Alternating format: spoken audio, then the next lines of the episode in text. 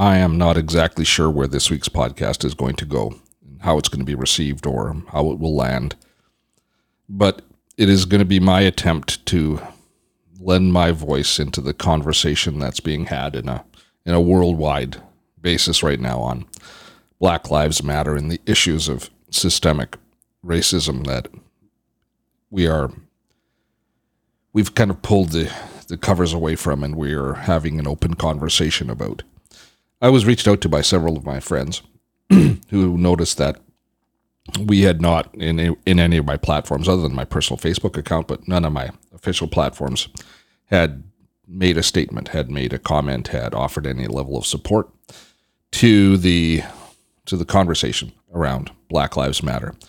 Most influencers, most brands have come forward with some level of support. I mean, we did the bare minimum in blacking out our profiles on Blackout Thursday, was it? I think it was a Thursday. And uh, obviously, on my personal Facebook profile, I've engaged in a few conversations, but officially, as Dottotech, as our brand, as our podcast, we've been absent from the conversation. And it's not because I don't have an opinion. It's not because I don't care. It's because I'm not too sure exactly what value we have to offer. But in not saying anything, I don't know. Is there a complicity? Is there a. Because I don't have an answer. But I will tell you, and I will share a little bit about how it's impacted me and what I hope to learn from this and where I how I hope to be maybe part of the solution. Like so many uh, of my ilk, white man in his 60s, I've had tremendous white privilege. And I've never felt like I was part of the problem because I don't believe I'm overtly racist. And I, I know I'm not overtly racist. But the issue, as I'm increasingly becoming aware, is not overt racism, it's systemic. And while I don't live in the United States where the issues so often are centered around the relationship with the uh, with African Americans, and Black Lives Matter is right at the front of that conversation. I live in Canada, and I think a lot of Canadians would like to think that we don't have the same problems as our southern neighbors do. But in point of fact, we do. It's just as bad here, except it's not necessarily towards black, it's towards our indigenous people. And it's as deeply ingrained in our DNA as it is anywhere else in the world, I'm sure. Now, where I struggle is as an adult, we tend to have opinions on how things should work, how we should make things better, who's at fault, and where we can fix things. A big reason that I've been so silent is I don't know what to do to fix things. I know that my attitude is that if I look and peer deeply at my own reaction to things, that the fingerprints of systemic racism are all over my life from for my entire career, for my entire life. That I've had thoughts and I don't think I've, as I say, I don't believe that I've overtly done anything, but through my attitude, through my thought process, I'm as big a part of the problem as everybody else. Now, I don't want to be, and I don't want to contribute to the continuation of the situation that we face. But I honestly don't know what to do to fix it. So I've been listening and doing a lot of reflection. And that sounds kind of trite when I say it. I don't believe that it is the answer that people are looking for, and I don't believe that it's the going to lead to the answer to the situation that we face here in Canada or is faced worldwide. But others seem to have a far stronger opinion on where fault lies and what actions need to be taken to correct the situation.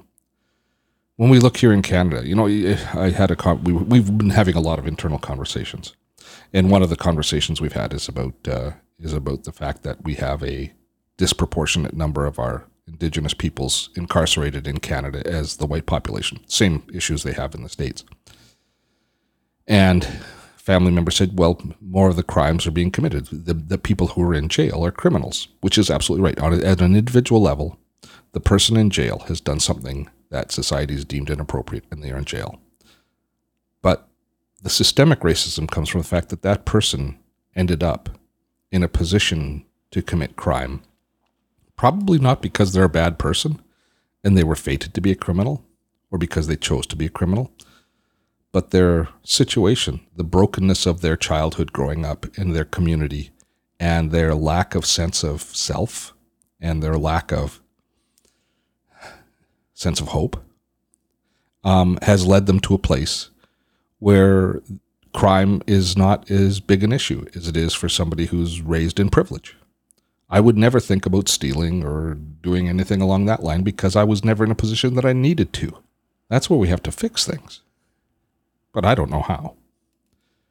And I'm hoping there's smarter people than me and better people than me that do.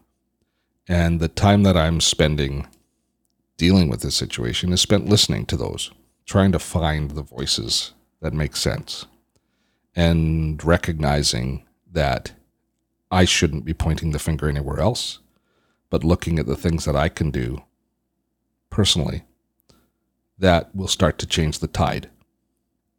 And I don't know if that's going to help or not.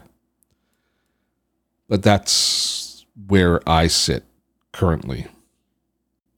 A few moments in the uh, public recording of this, of the of the coverage of the Black Lives Matter, the the, the uh, protests that have been going on on television, is a conversation that I saw in one news program where a, a black parent was talking about having quote unquote the talk with their children, and the other black parents all nodded, as in this is just part of their this is part of their culture, this is part of their growing up, the talk.